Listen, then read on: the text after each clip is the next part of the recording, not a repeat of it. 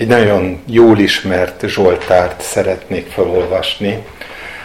Mostában azt gondolom, hogy elég sok vigaszt nyerek a Zsoltárokból, szüksége van rá a testemnek és meg a lelkemnek is. Ez egyik kedves Zsoltárom, lehet, hogy első hallásra nem is fog annyira magától értetődő lenni, hogy miért ezt olvasom. Tudom, hogy Szilvinek nem volt magától értetődő, de ugyanakkor nagyon sokat mondó Zsoltár, 121. Zsoltár.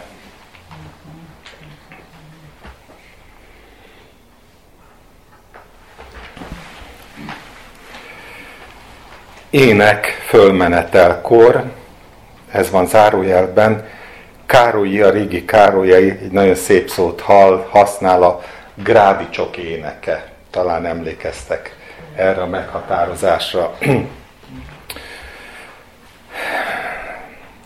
Szememet a hegyekre emelem. Honnan jön a segítségem? Segítségem az Úrtól van, aki az eget és a földet teremtette. Nem engedi, hogy lábad meginogjon, nem szunnyad előriződ. Ímé nem szunnyad, és nem alszik Izrael őrizője.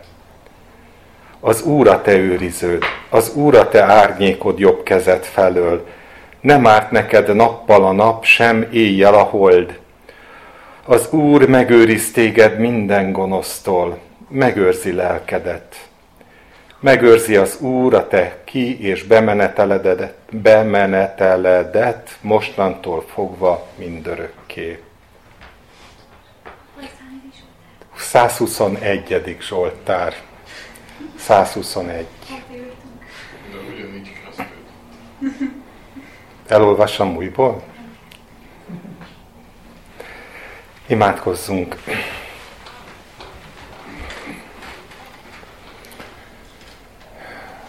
Uram, mindaz jó, amit Te teszel, mindaz jó, ami a Te akaratod, és mindaz jó, amit minket ér, Tieidet, hiszen az ígéret állandó és örök, hogy minden egyaránt javára van annak, és azoknak, akik szeretnek Téged. Vizsgálj meg, Urunk, bennünket. Szeretnénk, hogyha az a mondat, hogy szeretünk téged, ne csak a szánknak a megvallása lenne, hanem egy olyan mindent felülíró, mindent meghatározó hitvallás, amelyik engedelmességre bírja a testünket is. Mert tapasztaljuk, hogy az a legnehezebb. Küzdeni azzal, hogy annyira más az, amit a szellemünk mond, a lelkünk, sóvárok feléd, és annyira más, amit a testünk megszokott, a reflex, a rutin, az, hogy csak magunkat szeretjük, mi emberek, és azokat, akik szeretnek bennünket, hogy, hogy vágyunk arra, hogy elismertek legyünk, vágyunk arra, hogy megbecsültek legyünk, és olyan sokszor nem a te szereteted az, ami igazán leköt bennünket. De köszönjük, hogy ez a szeretet meggyőzte a világot, hogy ez a szeretet meggyőzött bennünket is, és köszönjük, hogy ez a szeretet győzedelmes szeretet, amelyik, amelyik a mi életünkben is azt munkálja, hogy úgy szeressük egymást, mint ahogy Te szerettél bennünket, hogy úgy szeressük a bennünket körülvevő embereket, ahogyan Te szereted őket, hogy azzal a szemlélettel nézzük a környezetünket, ahogyan Te nézed őket. Köszönjük, Urunk, hogy a mai napot is adtad, és a mai napon is erre tanítasz bennünket. Uram, én alkalmatlan vagyok arra, hogy az igédet hirdessem, hiszen én saját magam is tele vagyok kérdéssel arról, hogy vajon, vajon hol vagy te, olyankor, amikor nehézségek vesznek körül, amikor próbák vesznek mindannyiunkat körül de köszönjük, hogy tanítasz, köszönjük, hogy közösséget adsz, egységet adsz most is mindannyiunk számára. Áld meg az igét, add, hogy oda tudjunk figyelni, figyelni a te szent lelkedre, figyelni arra a jelenlétre, amit megígértél, hogy ott, ahol ketten vagy hárman egybegyűlnek a te nevedben, ott te ott vagy. Urunk, a Te nevedben gyűltünk össze, hisszük, hogy ez is nem csupán mondat, ami elhangzik, hanem mindannyiunk szívében ott él az, hogyha Te nem építed a házat, akkor hiába próbálják fölépíteni az építők, és a Te országodat mi nem tudjuk építeni. Azt az országot és azt a házat egyedül Te tudod építeni. Kérünk, hogy áld meg ma is ezt az építkezést mi bennünk, és adjad, hogy a Te békességet, a minden értelmet felülhaladó békesség betöltse szívünket, elménket, gondolatainkat, és megőrizze teljes valónkat a Krisztus Jézusban. Amen. Tehát a 121. Zsoltár, a grádicsok éneke, épp úgy a grádicsok éneke, hogyan két héttel, két héttel ezelőtt, amikor úrvacsorai alkalom volt, akkor olvastam egy nagyon rövid Zsoltárt, a 133. Zsoltárt, emlékeztek rá, és az is egy ilyen ének volt, zarándok ének volt. A zarándokok haladnak Jeruzsálem felé, és megemlékeznek már menet közben a közös szabadulásnak az öröméről és élményéről, és talán emlékeztek, eh, két hete az volt az igazán központi gondolata a Zsoltárnak, hogy a, olyan típusú egységnek, amilyenről a Zsoltáríró megemlékezik, annak kiáradó ereje van. Az, amikor közös a szabadulás élmény, akkor, amikor elismerjük azt, hogy egyikünk sem jobb, mint a másik, egyikünk sem érdemelt jobban szabadulást, mint a másik, egyikünk sem nagyobb vagy kisebb, mint a másik, akkor Istennek valahol ezen áldása van. Oda küld áldást, oda küld békességet, és ott kezd el gyümölcs termővé válni ez az élet.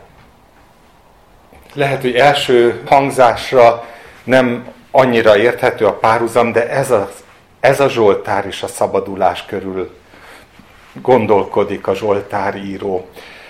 Talán az az igazi különbség, hogy addig, ameddig a 133-ban a közös szabadulás fölött érzett együttes örömről beszél, addig ez a Zsoltár az egyéni szabadulásról beszél. Arról az igényről, ahogyan az ember az Istenhez járul, te és én és mindannyiunk, és keressük a szabadító Istent. Ez egy másik látószög, de ugyanaz az alapgondolat. Szememet a hegyekre emelem. Honnan jön az én segítségem? Én úgy nőttem föl, hogy ez az egy mondatnak a két része, az nem ugyanígy hangzott el. A régi Károlyi fordítás nem kérdésként veti föl ezt a honnan jön az én segítségemet, hanem kijelentő módban alkalmazza, és azt mondja, hogy szemeimet a hegyekre emelem, onnan jön az én segítségem. És azon gondolkodtam, miközben olvastam, hogy vajon, vajon, vajon van lényegi különbség. A Károlyi fordításon kívül szinte az összes többi fordítás kérdőmondatként használja a honnan jön az én segítségem, és valószínű, hogy nem könnyű erre választ adni, hogy melyik az eredeti, és éppen ezért nem is szeretnék ennél leragadni, mert a központozás, az írásjelek használata a régi korokban messze nem volt annyira egyöntetű, mint a mai korban, hogy erre abszolút biztos minden forrás ugyanazt a választ adja meg.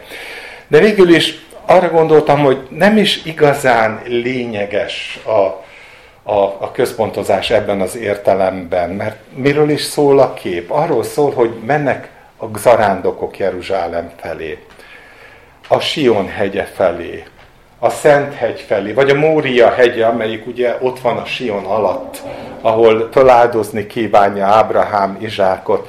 Mennek a Szent hegy felé, és, és ahogy mennek föl a lépcsőkön, ez a grádi csokon, hogy voltak-e lépcsők, voltak a herodesi ö, korban már egészen bizonyosan a régészetből, de akárhogy is egy fölfelé haladást ír le a Zsoltáréről, és, és azt, azt, azt mondja el, hogy közben elönti az embert a kérdés kimondva és kimondatlanul. Honnan jő az én segítségem? Az, aki az, aki kijelentő módban használja, annak is az van a szívében, hogy, hogy ha onnan jön a segítségem, akkor máshonnan nem jön a segítség. Az, aki kétségekkel küzd, az is megy föl az Isten elé, és fölteszi azt a kérdést, hogy Uram, kétségeim vannak, honnan jön majd a segítsége? Szóval akármilyen is a, volt az eredeti megközelítés, azt hiszem, hogy maga az élethelyzet nagyon is valóságos. Nagyon is olyan, amelyik ma a 21. században éppen úgy foglalkoztat bennünket, mint ahogy akkor foglalkoztatta őket. Hiszen életünket számtalan megpróbáltatás éri, számtalan kihívás éri, próbák önmagunkkal való küzdelem, próbák a bűn ellen való küzdelem, próbák a családban, feleség, férj, gyerekek, az eltérő jellemek, alkatok, próbák a munkahelyen, próbák az iskolában, próbák az társadalomban, tulajdonképpen az életnek minden területén, a párkapcsolatoktól kezdve ténylegesen a, az egzisztenciális gondokig, anyagi gondokig, miből fogunk megélni, lesz-e munkánk, vagy túl sok munkánk van-e, mint ahogy most éppen nekem. Akárhogy nézem, mindegyik élethelyzet próba, és mindegyik élethelyzet tulajdonképpen szabadulás után ki, kiállt. Isten után kiállt. És mindegyik élethelyzetben föltesszük, vagy nem tesszük föl a kérdést, hogy ki fog segíteni honnan jön majd a segítség? Ki fogja megoldani a gondunkat? Van megoldás egyáltalán a gondunkra? Betegek vagyunk esetleg?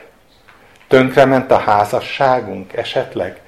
Van megoldás ezekre a gondokra? Tényleg, ki fog segíteni? És, és lássuk be, hogy nem is olyan egyszerű dolog stresszmentesen élni. Én nem tudok, lehet, hogy ti tudtok. Engemet nagyon le tudnak terhelni a, a stressz okozta feszültségek, a testemet. A, a fizikai testemet nagyon le tudja ter, terhelni. De azért nem adom föl a reményt, hogy lehetséges hogy létezik egy olyan, olyan, olyan élet, amelyik nem, nem csak valamilyen keresztényi sallang, hogy az ideák világában, az ideális világot képzeljük magunk el, és, és, és megvalljuk azt, hogy Isten milyen jó, milyen kegyelmes, mennyire munkálkodik az életünkben, és közben pedig úgy érezzük, hogy annyira nyomorultak vagyunk, mert annyira kilátástalan mindaz, ami, ami, amit egyébként a szánk megval. szóval Fölmerül a kérdés, hogy ezek csak ilyen tanúságos bibliai életképek, vagy, vagy valami, amelyiket tényleg Isten osztályrészünk köz, osztályrészünk kül szánt. És én azt hiszem, hogy tényleg a, a, az alapkérdés, ez a honnan várod a segítséget. Szemembe, szemeimet a hegyekre emelem, de honnan vágyom a segítséget, honnan várom a segítséget a hegyek felől. Azért is volt különös olvasni ezt az egy mondatot, a szememet a hegyekre emelem, mert, mert elég sok képzett társítás lehetőségét veti föl, hiszen a hegyek azok ténylegesen stratégiailag fontos magaslatok. Különösen azok számára, akik a völgyben harcolnak. Azok számára, akik, akiknek az élete az, amit elmond a 23. Zsoltárban, hogy hogyha még a halál völgyének árnyékában járok is, te én velem vagy. Persze mi is elmondjuk, de azért olyan sokszor, amikor ránk vetülnek a próbák árnyékai, és, és, és, és úgy érezzük, hogy a völgyben járunk, akkor, akkor nehéz ebben biztosnak lenni azért is tűnt föl, mert Jeremiás könyvében van egy, egy különös mondat, amelyik mintha éppen cáfolni látszana itt a Zsoltárnak a tanúbizonyságát. Jeremiás 3-ban ezt olvassuk, hogy fölöttép hiába való a hegyek felől, a hegyeken lévő csődülettől és zajos tömegtől várni a megváltást. Mert bizonyára az Úrban, ami Istenünkben van Izrael szabadulása. Annyira más ez, mint a testi embernek a képe arról, hogy, hogy majd érkezik a felmentő seleg. Nekem, mikor olvastam, hát bocsássátok meg a képzett társítást, de a gyűrűk ura jutott eszembe már megint, hogy harcolnak, eh, végen láthatatlan harcot harcolnak, és csak reménykednek abban, hogy majd jön a felmentő sereg napkelet felől három nap múlva, nem tudom pontosan hogyan, és, és, és igen, jön a felmentő sereg, de, és ilyen értelemben képzavar, de azt érzékelem, hogy mi emberek nagyon szeretnénk valami jól látható megoldásban bízni. Valami olyan típusú felmentésben, amit a testünk, a megszokott reflexeink megoldásnak minősítenek. Nekünk nem igazán közel álló az a megoldás, amit ugye Jézus mond a tanítványoknak, amikor azt kérik, hogy növeld a mi hitünket, és valami nagyon praktikus dolgot szeretnének, és erre Jézus azt mondja, hogy ha akkora hitetek volna, mint a mustármag, akkor azt mondanátok, hogy, és engedne nektek. És mi úgy állunk előtte, hogy na de, de, de uram, hát én nem azt kértem, hogy szemrehányást tegyél nekem, hogy miért nincs elég nagy hitem, hanem pontosan azt kértem, hogy mutasd meg, hogy mitől lesz nagy hitem. És Jézusnak való a válasza az az, hogy hogy csináljátok az Isten dolgát, és nő a hitetek. Mi az Isten dolga? Teszik föl neki a kérdést. És Jézus azt mondja, hogy az az Isten dolga, az az Isten akarata, hogy higgyetek abban, akit ő elküldött. Az az Istennek a gondolata, az az Istennek a megoldás, hogy ne várj segítséget eh, emberi tényezőktől, hanem hogy várakozz az Úrra, hogy bízzál az Úrban hogy, hogy enged, hogy a tested ahelyett, hogy, hogy ösztönösen azt keresné, hogy, hogy kihez forduljak, milyen orvoshoz fussak, milyen baráti kapcsolatból keressem a megoldást, ki tud engem beprotezsálni, eh, hogyan lehetne megtalálni azokat az eszközöket, amin keresztül az aggodalmam, a stresszem, a félelmeim, azok, azok oldódnak és megoldást nyernek, ehelyett Isten azt mondja, hogy, hogy nem azokra van szükséged. Nem baj, hogy vannak barátok, nem baj, hogy vannak pszichológusok, nem baj, hogy vannak jó orvosok, nem baj, hogyha a munkaadód emberséges és nem embertelen, nem baj, hogyha a családod hosszú tűrő, és te is hosszú tűrő vagy a családoddal kapcsolatban, de nem ez a megoldás. Ettől nem fog megváltozni az aggodalmad, a stresszed. Bízzál bennem.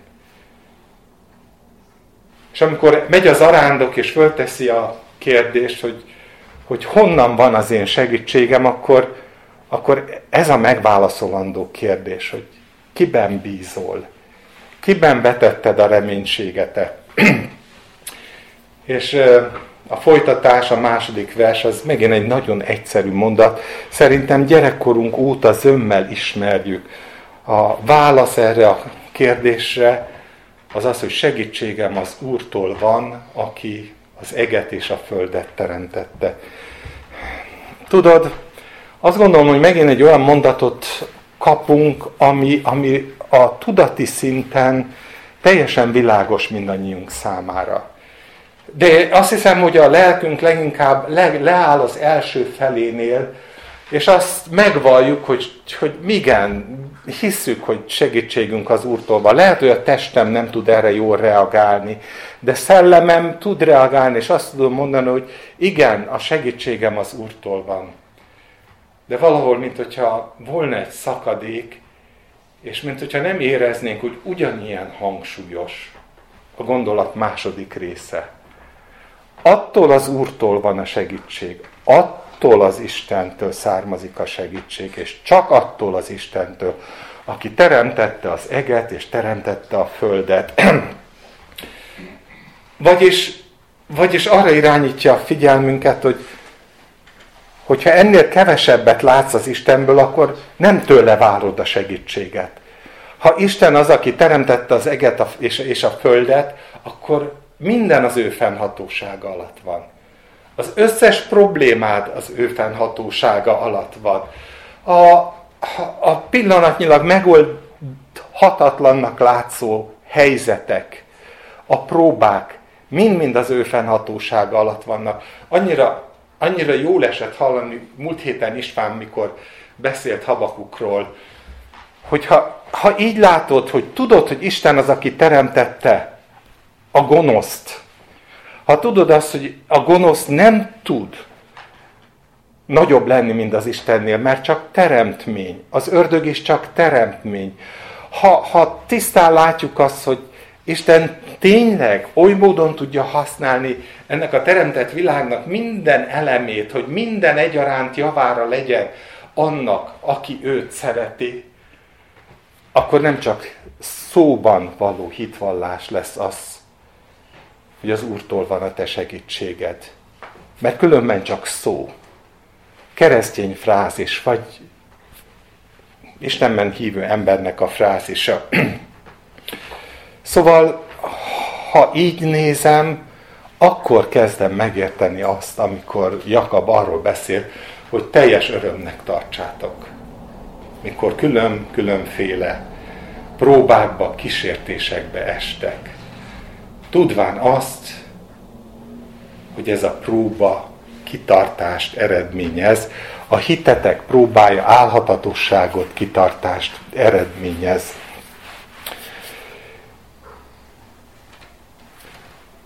És akkor minden rendben van. Akkor legalább ezt a részét már értjük. Értjük, hogy a segítségvárásnak az óriási kérdése, hogy honnan várom a segítséget, kitől várom, és utána az, hogy az a valaki, akitől várom, látom-e olyan nagynak, amilyen nagy ő a valójában. Látom-e, hogy ő az ura mindennek, ami ebben az univerzumban van, és ilyen módon ura a körülményeimnek. Ura annak, ami engem ér, ha így látom őt akkor minden más dolog eltörpül mellette. És óhatatlanul adódik a kérdés, hogyha mindez így van, akkor miért megy olyan nehezen? Miért annyira nehéz nekünk embereknek az, hogy az Úrtól várjuk a segítséget, hogy olyan hatalmasnak lássuk, amilyen ő a valóságban, hogy teljes örömnek lássuk a próbákat, és ne írtózzunk, és ne féljünk, és ne stresszeljünk, és, és ne aggódjunk. Miért annyira nehéz? Ha egyszer a szellemünk érzékeli, érti a megoldást, és persze mindenkinek egy kicsit talán más, és Isten mindennyiunkat vezet, de én azt hiszem, hogy azért azt legtöbben elmondhatjuk, hogy amikor fölfele nézünk, vagy befelé nézünk, akkor azért meg-megvalljuk azt, hogy fél szívvel hiszünk. Hogy valahol, valahol szétválik bennünk a megvallott hit attól, ami ennek a megvallásnak a következtében átalakulás bennünk végbe ment. Mint hogyha az átalakulásunk egyre nagyobb, vagy egyre inkább úgy látjuk, hogy, hogy nagy a szakadék a kettő között. És persze nem ismeretlen ez a szakadék, mert, mert Pál egészen világosan megfogalmazza a római levél hetedik részében, amikor azt mondja, hogy mert a szellememmel ugyan gyönyörködök az Isten igazságában, de látom, hogy a testemben egy másik törvény munkálkodik. A bűnnek és a halálnak a törvénye, amelyik le akar bilincselni. És mi keresztények azt hiszem, hogy folyamatosan ezt a nagyon is, nagyon is egész lényünket megdolgozó harcot vívjuk, hogy, hogy szeretjük az Urat, de a testünk nem szereti az Istent. Hogy azt mondja a római levél, hogy, hogy nem is tudja azt, hogy engedelmeskedjen az Istennek, mert, mert az test úgy van programozva, hogy, hogy az ő gondolata ellenségeskedés az Istennel, nem pedig a behódolás az Istennek.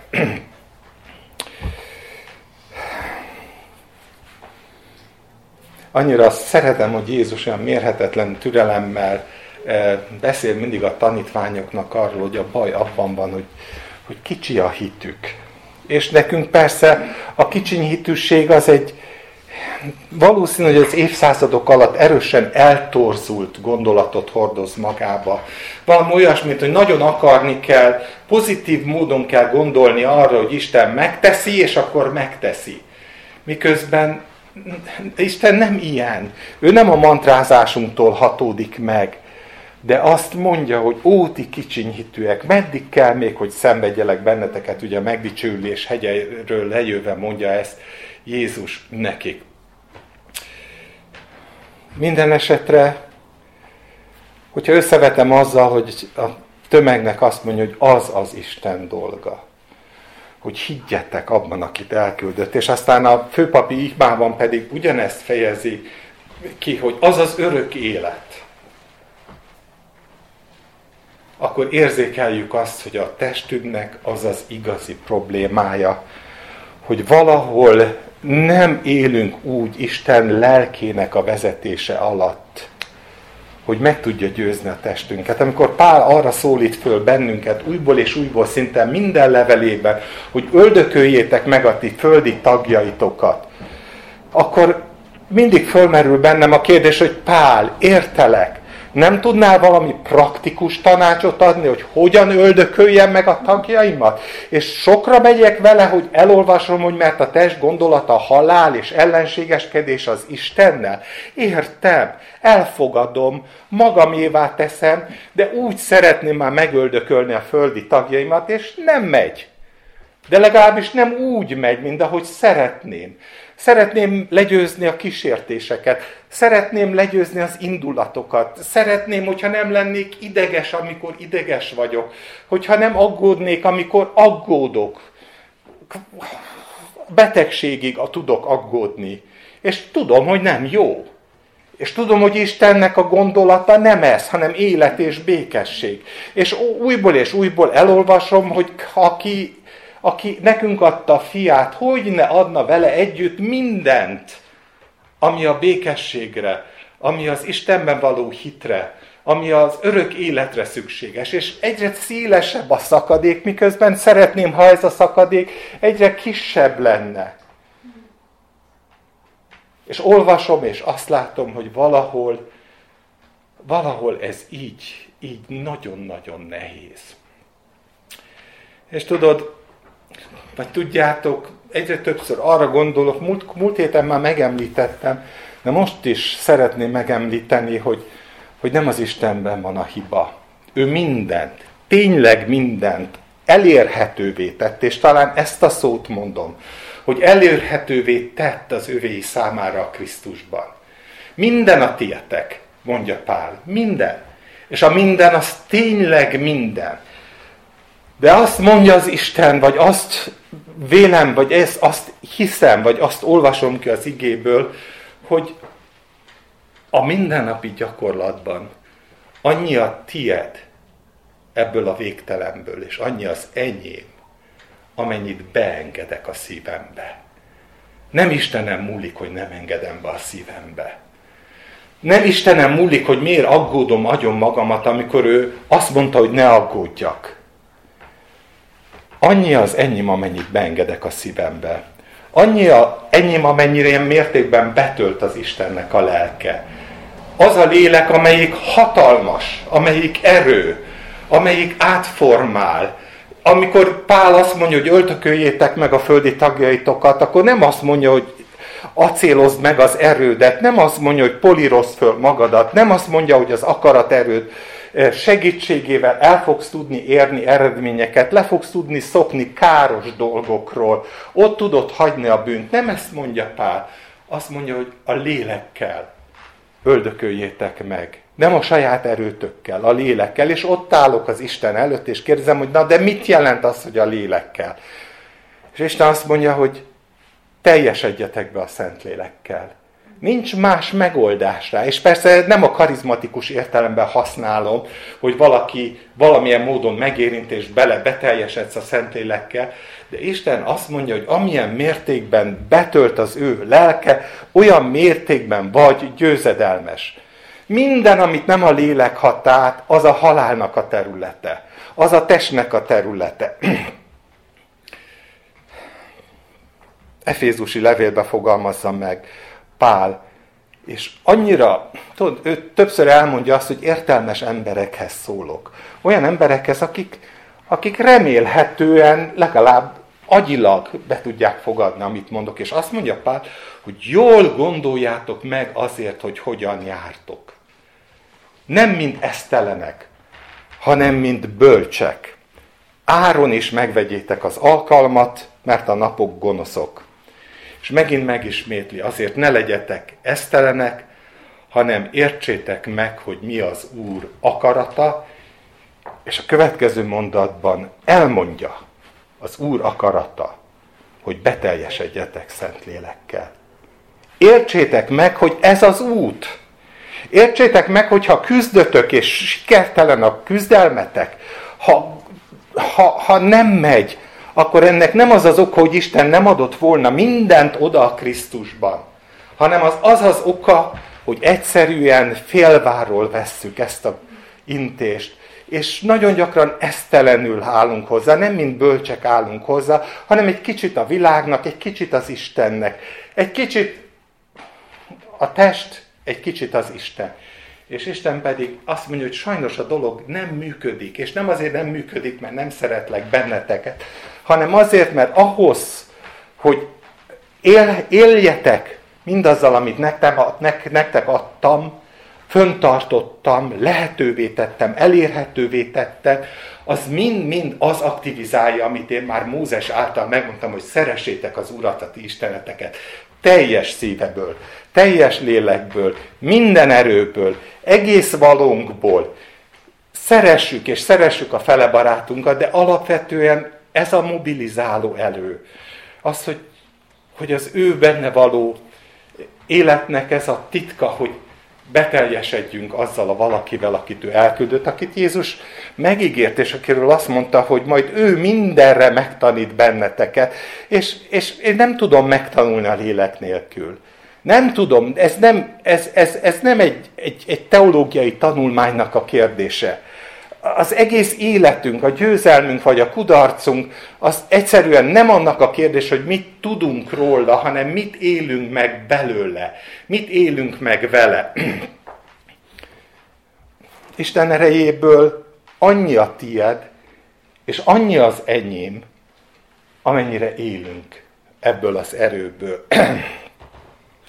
és mégis, nem tudom ti, hogy vagytok vele, én átélem ezt az ősi reflexet, amit Pál a saját életében átél, és amiről Róma 7-ben bizonyságot tesz, hogy mégis újból és újból a saját erőmből akarom megvalósítani a győzelmet. Önmagamra támaszkodva, a tartalékokra támaszkodva. Zoli, van benned annyi, kell, hogy legyen benned annyi tartás, hogy megoldod a problémákat. Kell, hogy legyen annyi tartás, hogy megvallod, és aztán utána úgy csinálsz, mint hogy ez a dolog már működne is. Csak közben éppen nem vagy olyan kapcsolatban az Istennel, vagy nem voltál talán soha olyan kapcsolatban az élet az Istennel, hogy ez meggyőzött volna az ő jelenléte meggyőzött volna. A ő lelkével való betöltekezés, folyamatos, egyre mélyebb szintekre való betöltekezés győzte volna meg a testedet arról, hogy Isten egy munkálkodó Isten. Miért higgyen a testem valaminek, amikor én vagyok az irányító? Miért higgye el a testem, hogy ez a dolog egyetlen megoldás az Istenben való bízás, amikor én nekem még számtalan tartalékom van, vagy azt gondolom. És ugye újból és újból eszembe jut a János levelének ez a fantasztikus gondolata, amelyik azt mondja, hogy a baj az, hogy szereted a világot. Lehet, hogy nem vallod be, de szereted a világot. Mert abból akarsz gazdálkodni. És közben azt mondja, hogy ne szeressétek, mert ami a világban van, és elmondja, hogy a szemek, meg a test, és elmondja, hogy az élet kérkedése, ami tulajdonképpen nem több, mint a tartalékokra való támaszkodás, az a kérkedés, hogy nekem van életem. Az a kérkedés, hogy én nekem vannak tartalékaim. Én még mobilizálni tudok dolgokat, hogy ez mind a gonosztól van, és nem az Istentől van, és éppen ezért nem is tudsz megállni és győzedelmes lenni. Mindaddig, amíg nem, addig hamis a hitvallás, hogy az én segítségem az Úrtól van, aki teremtette az eget és a földet. Mert elmondod, és közben arra gondolsz, hogy és egyébként pedig jó barátaim vannak a minisztériumban, vagy nem tudom én kinek, mi mindenki, akit lehet mobilizálni még annak érdekében, hogy az ügyünk haladjon, vagy jó doktorom van, vagy jó pszichológusom van, jó lelki gondozom van, és akármi más. Istenből annyi a miénk, amennyit beengedünk a szívünkbe, és Isten erejéből annyi a miénk, amennyit mi engedünk a saját erőnkből, a saját akaratunkból. A nem, a te, nem az saját erőmmel, hanem az Isten erejéből élt élet. És aztán Isten gondviselése.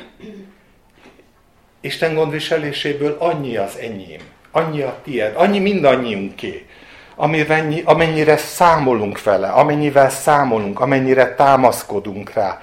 És tudom, hogy nagyon idealisztikus a Máté Evangélium a hatodik részében, amikor Jézus elkezd beszélni az Isten gondviseléséről, és nem tudom, nektek föltűnte, de meglepően hosszú. A hegyi beszédnek egy elég jelentős részét foglalja el, és erősen élt bennem a vágy, hogy fölolvasom talán az egészet, és lehet, hogy meg is teszem, de azt szeretném, hogyha a hangsúlyt kapná, hogy Isten gondviselő Isten nem rajta múlik, hogy mi nem élünk a gondviselésével. Nem rajta múlik, hogy ezen tekintetben is a tartalékainkból élünk, a saját keresményünkből élünk, a, a, a, az OTP-ből élünk, és ki tudja, mi mindenből élünk, és miközben semmi kárhoztatót nem szeretnénk mondani ezekre a rendszerekre, mert, mert aki nem dolgozik, ne is egyéb meg alapvetően igen, nem arról beszél, hogy a gondviselés azt jelenteni, hogy egy tunya henye életet élni, de az mindenképpen jelenti a kitől várod a szabadulást. Újból és újból a 121. Zsoltárnak az alapkérdése, honnan jön a te segítséged? Miközben működnek a világbeli dolgok, miközben Jézus azt mondja, hogy nem azt akarom, hogy kivedd őket a világból, hanem hogy megtartsd őket a világban, addig nekem az a gondolat van benne, hogy Jézusnak az a szíve vágya, hogy ne engedjük, hogy azok az automatizmusok irányítsák az életünket, amik a világ automatizmusai. Éljünk benne, részesei vagyunk, de a szívünket nem adhatjuk oda. A szívünket nem határozhatja meg azt, hogy már nem a gondviselés az Istenre bízzuk, hanem valami másra bízzuk. És Jézusnak már-már parancs. Kevés az, ami úgy hangzik el a Bibliába, hogy Jézus úgy mondja olyan fensőbb hangsúlyal, mint ami parancs. És Jézus azt mondja, azért azt mondom nektek, ne aggodalmaskodjatok az életetek felől, hogy mit tegyetek és mit igyatok. Sem a ti testetek felől, hogy mibe öltözzetek, bizony több az eledelnél az élet és a test az öltözetnél. És akkor elmondja az égi madarakat, és utána elmondja mezei liliomokat, elmondja, hogy Salamon dicsősége teljében sem öltözködött úgy, mint ezek közül egy. Ha pedig a mezőfüvét, amely ma még van, és holnap kemencébe vetik, így öltözteti Isten, nem sokkal inkább titeket? Ti kicsinyhitűek, és megint a kicsinyhitűség jön elő. ne aggodalmaskodjatok tehát, és ne mondjátok, hogy mit tegyünk, vagy mit igyunk, vagy mivel ruházkodjunk, mert mindezeket a pogányok kérdezik, mert jól tudja ti mennyei atyátok, hogy mindezekre szükségetek van. Hanem, és megint azt mondja el, ami ehelyett, ha behelyettesítünk, akkor és csak akkor van mód arra, hogy a lélek szerint járjunk. Keressétek először Isten országát és az ő igazságát, és ezek mind ráadásul megadatnak nektek. egy egész, egészen szakadéknyi szemléletváltás. Egy óriási szakadék. Azt mondja, hogy keresd az Isten országát. És miközben keresed az Isten országát, és nem félváról veszed, hogy egy picit keresem, és egyébként pedig az óember reflexei szerint élek, akkor azt fogod ta, tapasztalni, hogy kezd megnyílni a menny.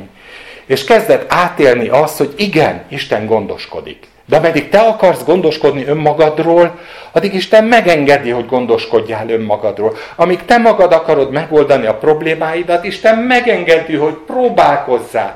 Egészen addig, míg el nem jutsz oda, hogy belátod, hogy hiába való erőfeszítés. Nem tudod magadat a hajadnál fogva kiemelni a mocsárból.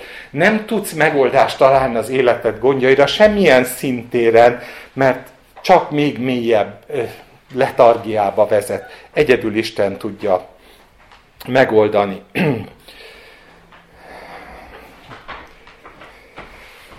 Ne aggodalmaskodjatok tehát a holnap felől, mert a holnap majd aggodalmaskodik a maga dolgai felől. Elég minden napnak a maga terhe, maga baja. És ennél világosabban nehéz lenne fogalmazni. Valami olyasmit mond el Jézus, hogy a menny készen áll gondoskodni. A menny teljes tárházát odatta, ugye a korintusi levél mondja, már elébb idéztem, hogy ne adna vele együtt mindent, ha Jézust odatta nekünk. A menny készen áll gondoskodni a szükségleteinkről, de a menny nem tesz semmit, amire mi nem jogosítjuk fel. Értjük? Nem tesz semmit, amire mi nem jogosítjuk föl, a hitünk, amit nem mobilizál. És a hit az nem más, mint a vele való számolás, a benne való bizalom, a feltétlen odaadás az életünknek. Egyszerűen, nagyon leegyszerűsítve, a hit aktivizálja a menny lépéseit. Ha oda bízod, a menny akcióba lendül. Ha nem bízom oda, akkor Isten azt mondja, hogy megvárom, amíg oda bízod. Addig is szeretlek, addig is gondoskodok rólad, de megvárom, mert nem tehetem meg, hogy az egész teremtett univerzum előtt úgy mutatkozzak, mint valaki, aki bábuként kezeli az embert, és, és mozgatja az embert, mert hát annyira szerencsétlen. Persze, annyira szerencsétlen, de értsek vele egyet, hogy szükségem van az Istenre. És ha mi úgy döntünk, hogy önmagunk gondoskodunk önmagunkról, ahelyett, hogy a hitben járnánk, akkor ezt is gyakran használom, akkor Isten hátralép, vagy nem mozdul. Megengedi, hogy döntsek magunk. Úgyhogy Isten gondviseléséből annyi a tied, és annyi az enyém, amennyire számolok vele, amennyire támaszkodok rá. És talán még egy terület az, ami így kiemelnék így a Zsoltár kapcsán. Isten szabadításából annyi a tied. Isten szabadításából, hiszen az egész Zsoltár, mint hogy olyan sok Zsoltár itt a, a, a grádicsok éneke Zsoltárok Isten szabadításáról beszélnek, az a központi gondolat. Isten szabadításából annyi a tied, amennyire szabadnak tartod magad. Annyira tied. Szabadnak arra, hogy ne védkezz, szabadnak arra, hogy tekints, ne tekintsd magad a körülmények áldozatának, aki valahogy mindig ér a balsors, és állandóan, állandóan csak a rossz dolgok történnek meg vele, szabadnak arra, hogy ne játékszer, a körülmények játékszerének érezzem önmagamat, és szabadnak arra, hogy olyan döntéseket hozzak, amit Isten szerint való döntés az, amire itt Pál elébb az Efézusi levélben figyelmeztetett, hogy jól gondoljátok meg, hogyan jártok. Szabadnak arra, hogy járjak az Isten útján. És hogyha valamit ki lehet emelni a római levél 7.-8. részének a, a, a, a nagy kérdés-felelek válasz sorából, akkor ez, hogy amikor fölteszi Pál a kérdést, hogy hogy de ha így van, hogy látok a tagjaimban valamit, ami miatt annyira nehéz szellemi embernek lenni, akkor az a válasz, hogy hálát adok az Istennek, mert ami a törvény számára lehetetlen volt, az Isten elérhetővé tette Mert az élet lelkének a törvénye szabaddá tett engem a bűnnek és a halálnak törvényét, és nem csak a morális bűnök töltett szabaddá, hanem mindattól, amiről most itt beszélünk, a szabadulást keresek. Szabadulást mindenre, szabadulást a kötözöttségekre, a bűnökre, a párkapcsolatokra, az egészségre, a munkahelyre. Minden, az egész életünk nem más, mint keresése a szabadulásnak. Mert minden nap leterhelődünk azzal, hogy, hogy szeretnénk szabadok lenni, és olyan nehéz szabadnak lenni. Isten azt mondja, hogy ő már elvégezte az élet lelkének a törvénye szabaddá tett. Hogy élsz-e vele, megint csak a te döntésednek a kérdése. Megteheted. És ez a lényeg, hogy megtehetem. Ti azonban nem test szerintiek vagytok, mondja Pál ugyanitt. Nem azok vagyunk? Igen. Isten azt mondja, hogy nem. De ha én annak tartom magam, akkor testben járok. Szeret attól az Isten? Szeret az Isten. De elképzelésünk sincs, hogy mitől fosszuk meg magunkat, amikor ahelyett, hogy élnénk azzal a szabadsággal és azzal a szabadulással, amit ő elkészített és odaadott nekünk, ehelyett hagyjuk, hogy megint rabigába hajtson bennünket, akármi. És ez a mi döntésünk. Újból és újból a mi döntésünk. Ti azonban nem test szerintiek vagytok, hanem lélek szerintiek, ha valóban Isten lelke lakik bennetek. És ezzel nem megkérdőjelezi Pál az, hogy Isten lelke beköltözötte a szívünkbe. De azt mondja, hogy ha lélek szerint akartok járni, akkor engednetek kell annak a léleknek, akit Isten oda ajándékozott nektek. Mert különben, és ez a különben az egy elég rettenetes mondat, amit Pál mond, azt mondja, két dolgot mond, az egyik az egy sima megállapítás, nem vagyunk adósok a testnek, hogy test szerint éljünk. Ez egy állandó önbecsapásunk, hogy a test annyira, annyira szeretné, hogyha régi reflexek szerint élhetne. Ugye Jakab mondja el a, a, a, a levelének az első részében ezt, hogy, hogy igen, a test ilyen, hogy mindenki kísértetik, amikor vonja és édesgette az ő saját kívánsága, a test kívánsága. És aztán ez a kívánság olyan erős tud lenni, hogy megfogalmán bűnszül, a bűn pedig teljességre jutván halált nemsz, mondja Jakab. De, de a gondolat az az mégis, hogyha valóban Isten lelke lakik bennetek, akkor engedjetek az Isten lelkének. Ezért testvéreim, folytatja, nem vagyunk adósok a testnek, hogy test szerint éljünk, és itt jön ez a nagyon nehéz mondat, mert ha test szerint éltek, meghaltok. De ha a test cselekedeteit a lélek által megöldöklitek, éltek. Mert akiket Isten lelke vezérel, azok az Isten fiai. És tudom, hogy nagyon erős ez a megfogalmazás, hogy ha test szerint éltek, meghaltok. Különösen azért erős ez a megfogalmazás, mert ezt hívő embereknek mondja. Nem tudom, mennyire jut el a tudatunk, ez nem a világnak mondja.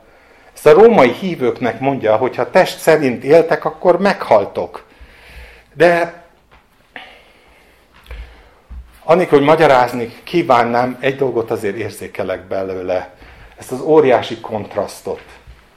Az, hogy bizony, ha a test szerinti reflexek határoznak meg, akkor annak súlyos következményei vannak.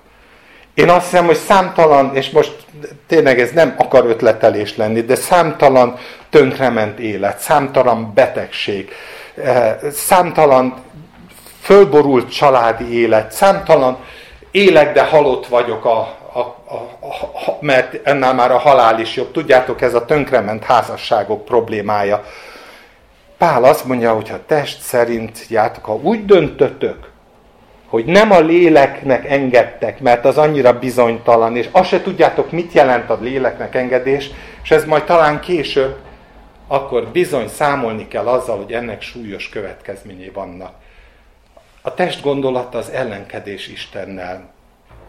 Ez egyszerűen nem, nem tud más tenni, ugye az, ezt, ezt mondja a római levélnek ez a bizonyos nyolcadik része. Nem tud engedelmeskedni, a test gondolata mindig a halál.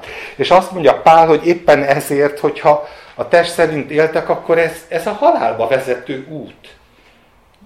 Ez nem az örök üdvösség, vagy én nem gondolom, hogy ez az örök üdvösségről beszél, de azt viszont gondolom, hogy amikor megöl valakit a stressz és infarktust kap, akkor nem kellett volna, hogy úgy legyen. És kérlek, ne tartsatok egy ilyen idealista valakinek, aki csak azért mond ilyeneket, hogy, hogy, hogy terhet tegyen másokra. Ezt én élem meg, mert most éppen olyan időszakot élek az életemben, ami talán volt kettő-három korábban az életemben, hogy iszonyú stressz vesz körül. És állandóan küzdök az Isten előtt, az Isten jelenlétében, hogy de nem akarom és nem elég erős a testem, és én is keresgetem, és talán éppen ezért beszélek ma erről, hogy, hogy Uram, de hogyan? Hogyan lehet a lélekkel megölni, amikor fölkészületlen vagyok? Már lehet, hogy rég föl kellett volna készülnöm, és akkor most az Isten békessége megőrizte volna a szívemet és a gondolataimat a Krisztus Jézusba. De érzékelem, hogy azért ez nem rendkívüli, és a Róma 7 erről szól, hogy Pál is azt látja, hogy ez nem rendkívüli. Ez egy mindennapi tapasztalat, hogy látok a tagjaiban egy másik törvényt, és azért tudom, hogy Isten meg tud tartani, és remélem, hogy meg fog tartani, mert pont ő az, aki megengedi, hogy ezeken a próbákon keresztül egyre inkább világosá tegye a számomra, és talán a ti számotokra is, hogy nincs más út vagy ez az út van, és Isten hatalma megtart bennünket az üdvösségre, és erőt ad a próbákban, és, és, és majd álhatatosságot nemz a próba, vagy pedig akkor az a vége, hogy az ember tönkre megy. Na, szóval mindez benne van ebben az ősi kérdésben, hogy honnan van a te segítséged. Kitől várod a te segítségedet? Én kitől várom a segítséget? És mennyire adok hitelt annak, hogy az, aki a segítséget nyújtja, az élet minden területét uralja. Nincsen olyan dolog, amit ne uralna. És a harmadik verstől kezdve a Zsoltár tulajdonképpen felsorolja, hogy mi mindent tesz meg Isten azokért, akik bíznak benne, akik számolnak az ő szabadításával. És csak hagy hangsúlyozzam Isten azt, hogy, hogy mit jelent az, hogy a menny tárháza nyitva van. Mit jelent az, hogy Isten mindent elkészített. És mit jelent az, hogy azok számára, azok számára, akik élni akarnak ezzel. Nem engedi, hogy lábad meginogjon. Persze, hogyha magad után útját járod, és ingatag vagy, és nem az Istenben bízol, akkor ez nem, nem a te Zsoltárod, vagy nem az én Zsoltárom. De ha ő benne bízol, akkor nem engedi, hogy lábad meginogjon. Nem szunnyad el a te őriződ. És ez egy olyan szép gondolat, ha nem szunnyad el az, aki őriz téged. Nincsenek álmos pillanatai, amikor egy pillanatra lehunja a szemét, és a sátán orvul rátámad, és az életedre tör. Nincs ilyen. Nincsenek üres járatok. Nincsen olyan pillanata az Istennek, amikor ne tartaná számon a hajat szálát, vagy az én hajam szálát. Nincs olyan pillanat, nem szunnyókál, ő mindent ellenőrzése alatt tart. Úgyhogy nem ő miatt állsz vesztésre, hogyha vesztésre, úgy érzed, hogy vesztésre állsz, hanem amiatt, hogy nem ő vezeti a léptedet, hanem belegyalogoltál a kísértésbe, és annyi maradt, hogy könyörögé, hogy ha már egyszer belegyalogoltam, akkor szabadíts meg a gonosztól, és annak a következményétől, amit jelent az, hogy belegyalogoltam a kísértésekbe. De nem az Istenem múlik. Nem szunnyad, és nem alszik Izrael őrizője. Nem árt neked nappal a nap, sem nem árt neked éjjel a hold majd kérlek otthon nézzétek meg Szilvinek mostanában ez a kedvenc Zsoltár, a 139. Zsoltár, aminek azért nagyon sok verse emlékeztet erre a gondolatra, amikor azt mondja, hogy ha a hajnal szárnyára kelnék, hogy a tenger túlsó partján időzzek, ott is a te kezet vezetné, és a te jobbot fogna engem. Ha azt mondanám, és a nem árt a holdra, a sötétség biztosan elborít, és éjszakává lesz körülöttem a világosság, tehát reménytelennek látom emberként, mert testben élek, mint Pál, és erőt vesznek rajtam a nehéz pillanatok, és, és nem látom a szabadulást, de Istenben bízok. Nem futottam el előre. Hová is futnék előre, teszi föl a, a hetedik kérdésben. Hova menjek lelked elől? Arcod elől hova futhatnék? De én nem akarok elfutni. És akkor Isten azt mondja, az a válasz rá, hogy nem kell félned. Mert ha te azt gondolnád, hogy a sötétség elborít, és éjszakává lesz körülöttem a világosság, a sötétség nem borítana el. Előled, és fénylen az éjszaka, mint a nappal, a sötétség olyan lenne, mint a világosság. Ez az Istennek az ígérete mindannyiunk felé, hogy ő azokat, akik így bíznak benne, azokat ilyen módon támogatja, érvényesek rájuk a mennynek a játékszabályai. De a játékszabályok érvényesek a mennyben, és a játékszabályok, a sátájátok szabályai érvényesek a földön. És a döntés nekünk kell meghozni, hogy melyik játékszabály szerint akarjuk, hogy az életünk Isten dicsőségére legyen, mert azzal dicsőítjük őt, hogy az ő akaratát tesszük, megértjük, nem esztelenek vagyunk, hanem bölcsek vagyunk, akik tudjuk, hogy az az Isten dolga, hogy higgyünk annak, akit ő elküldött, vagy pedig a sötétség uralma alatt a körülmények játékszereiként éljük meg. És miközben elmondja ezeket a, a, azt, amit megtesz az Isten az övéért, közben ígéreteket ad, az Úr a te őriződ, az Úr a te árnyékod jobb kezet felől. lehet -e persze a balkéz is, de a gondolat valahol lehet, hogy azt tartalmazza, hogy a, a, a baloldali kéz az, az a pajzsot tartó kéz. Ott, ott van valami, ami, ami, amit te tudsz csinálni, magad elé tartod a hitnek a pajzsát, de, de van, vannak olyan területei az életednek, amik lefedetlenek, amire nem tudsz gondolni, mert orvul tud támadni az ördög is, ahol lecsapott a vihar, vihar a genezáreti tóra, és orvul támadt az ördög, hogy megölje Krisztust, és Isten azt mondja, hogy én vagyok a te védelmed. Minden oldalról. Elől és hátul körülzáltál engem, és fölöttem tartod a kezedet. Nincsen semmi, ami át tudna hatolni azon a pajzson, ami az Istennek a pajzsa. Az Úr megőriz téged minden gonosztól, megőrzi lelkedet, megőrzi az Úr a te ki- és bemeneteledet, jártadban, keltedben, bárhova mész, bármit csinálsz, Isten megőriz mostantól fogva mind örökké. És újból csak azt mondom, hogy miközben mindegyik ígéret igaz, mindegyik ígéret óriási távlatokat nyit meg előttünk arra vonatkozóan, hogy, hogy mennyire gazdag az Isten, és mennyire nem kellene semmilyen dolgunk felől eh, félelmeinknek és aggodalmainknak lenni, addig mindegyikhez hozzátársul, szinte monoton módon az a, az a elvárás, nem elvárás, tanács, tanács. Nem feltétel, de mindegyik mögött ott áll az, hogy higgyél benne és bízzál benne. És amilyen mértékben hiszel és bízol benne, amilyen mértékben rátámaszkodsz, olyan mértékben fog a menny mindent megtenni, és egyre jobban érzékelni fogod azt, hogy a menny tényleg megtesz mindent. Bármilyen területén az életednek. Még egy gondolat van bennem, amit megosztanék, az az, hogy visszajutunk oda, hogy ugyanakkor nagyon jól tudjuk, hogy mennyire ellenkezik a testünkkel. Az, hogy ne a reflexzerűen a mi erőnkből, meg a környezettől várjuk a, a segítséget és a megoldást, a szabadulást, mennyire ellenkezik, hogy az Istentől várjuk a szabadulást. Különösen akkor, amikor körbevesznek a hullámok, és, és, és bizony hirtelen és, és gyors döntéseket kell hozni, és olyankor kiderül, hogy hova jutottunk az Istenben.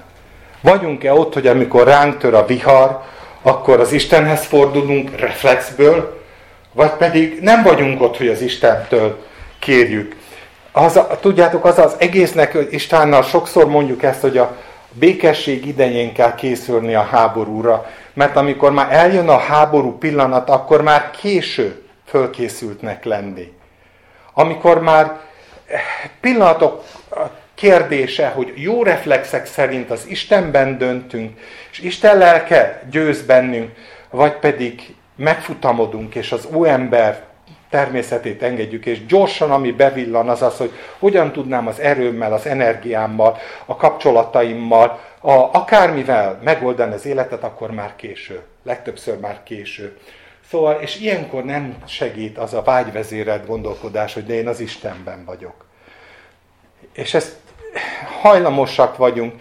Tehát, és akkor oda jutok, amit az elején mondtam, hogyha szétválik a megvallás és a, és a, a, a mindennapi megélésnek a gyakorlata egymástól, akkor olyankor, amikor hirtelen tör ránk a veszedelem, akkor persze segíthet az Isten.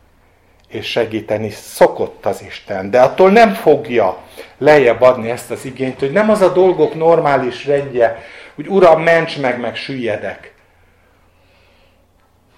Hanem az, hogy tudom, hogyha azt mondta Krisztus, hogy jár, mikor Péter fölteszi a kérést, hogy hagyj járjon ő is a vízen. Hát ahogy, az Isten, ahogy a Krisztus jár a vízen, ő is szeretne a vízen járni, és azt mondja Krisztus neki, hogy gyere.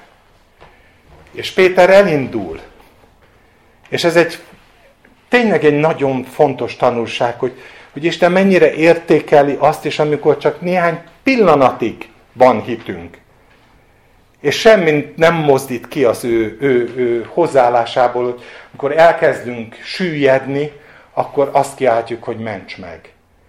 És kiemel a habokból, és, és, és lecsendesedik a vihar, és, és megment bennünket, de ettől függetlenül, amit szeretne, hogy az életünk ne egy-egy pillanatja legyen csupán az, amelyik, amelyik olyan, hogy a vizen járunk, hanem hogy az életünk váljon valami olyan tapasztalati tényezővé, ami, ami arról szól, hogy Krisztussal mindent meg tudunk tenni.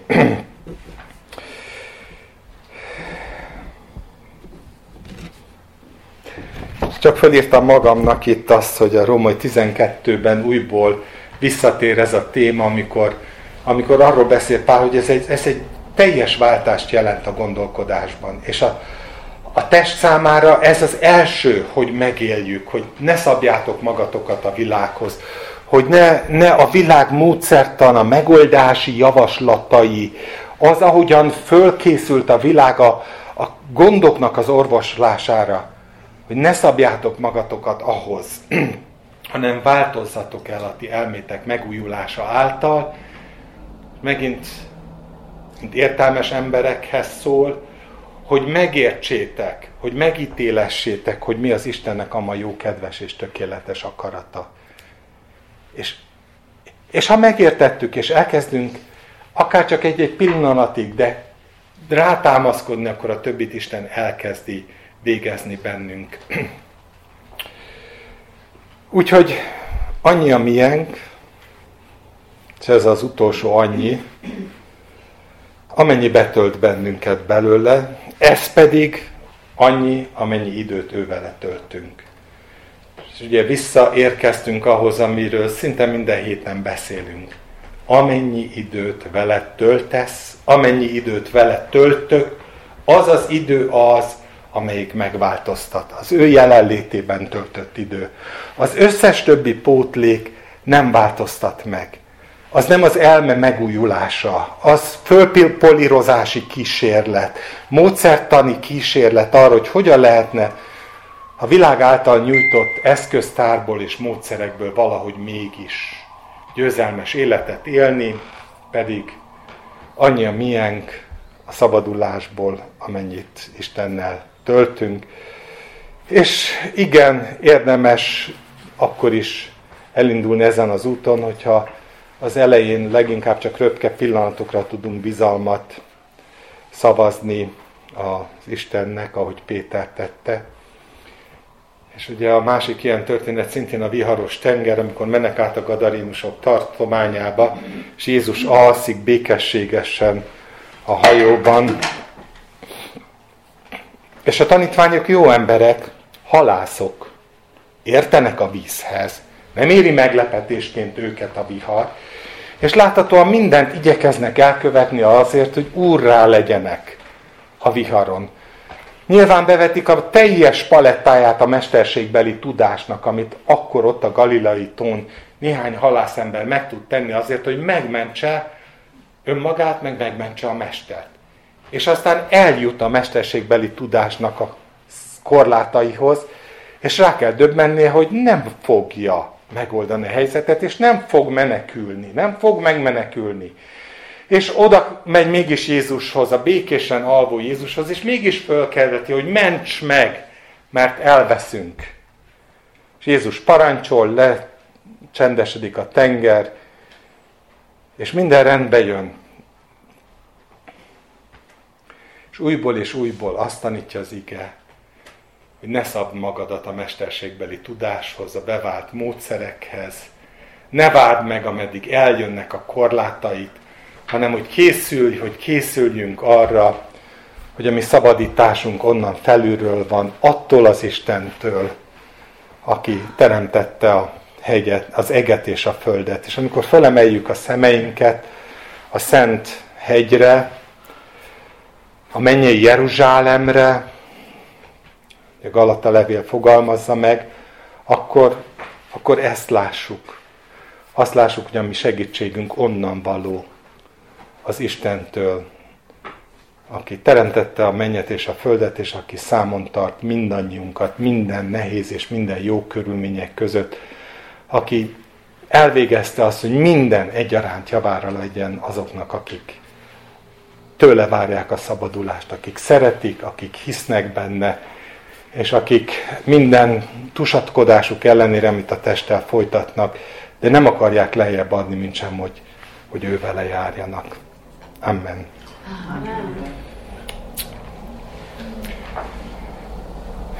Mennyi atyánk, köszönjük, hogy ilyen Isten vagy. Köszönjük, hogy minden vágyad az, hogy megoszhassad azt az országot, ami a tiéd, mindannyiunkkal. És igen, tudjuk, hogy szem nem látott, fül nem hallott, az emberi érzékek be sem fogadhatják azt, amit te készítettél a téged szeretőknek. És mikor ezt mondjuk, akkor azt is tudjuk, hogy, hogy ezt nem csak oda átról mondod, mert az valóban teljes és dicsőséges lesz, hanem mondod mindannyiunknak, hogy nyitva van a menny Jézus Krisztus által, és hogy mi megláthatjuk ezt a dicsőséget, hogyha veled járunk. Szeretnénk veled járni. Mindig elmondjuk, hogy kérünk, bocsáss meg nekünk, mert magunktól semmi erőnk nincs és minden megoldásunk és minden mi igazságunk valóban olyan, mint a veres posztó, és ami összes jó cselekedetünk haszontalan, az összes erőlködésünk hiába való, annak a fényében, hogy Te mit készítettél nekünk. Szeretnénk elfogadni és befogadni. Engedd meg, hogy megtanulhassunk, amíg életet adsz nekünk itt a Földön veled járni, hogy egykor majd ott a mennyben, dicsőségben lehessünk te veled mindörökké. Amen. Amen.